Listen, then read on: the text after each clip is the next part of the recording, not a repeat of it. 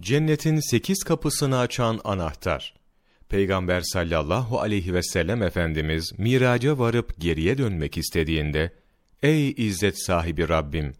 Yolcu vatanına dönmek istediğinde, eşine, ahbabına ve dostuna hediye olarak götüreceği bazı şeylere ihtiyaç hisseder buyurdu.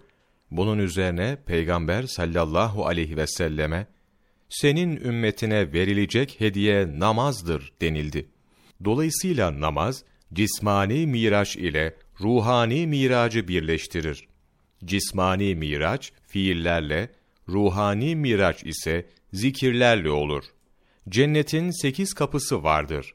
Kişi, Euzu billahi mineşşeytanirracim deyince, ona cennet kapılarından marifet kapısı açılır. Cennet kapılarından ikincisi, zikir kapısıdır. Bu da Bismillahirrahmanirrahim sözüdür. Üçüncü kapı şükür kapısıdır.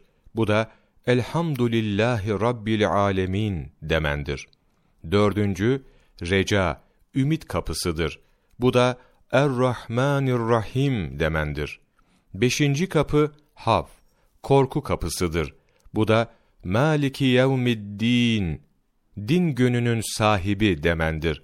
Altıncı kapı ububiyet ve rububiyet bilgisinden meydana gelen ihlas kapısıdır. Bu da yalnız sana ibadet eder ve yalnız senden yardım dileriz demendir. Yedinci kapı dua ve niyaz kapısıdır. Nitekim Cenab-ı Hak, bana dua ediniz, size icabet edeyim buyurmuştur. Bu ise, senin bizi dost doğru olan yoluna ilet demendir. Sekizinci kapı, temiz ve güzel ruhlara uyma, onların nurlarıyla hidayete erme kapısıdır ki, bu da kendilerine nimet verdiğin kimselerin yoluna ilet. Gazaba uğrayan ve sapıkların yoluna değil demendir.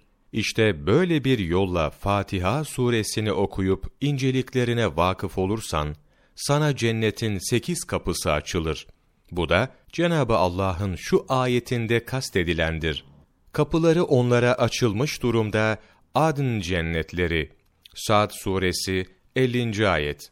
Buna göre Rabbani bilgilerin cennetlerinin kapıları bu ruhani anahtarlarla açılır. İşte bu da namazda meydana gelen ruhani miraca işarettir. Fahruddin Errazi Tefsiri Kebir Mefatihül Gayb Cilt 1 sayfa 389 15 Eylül Mevlana takvimi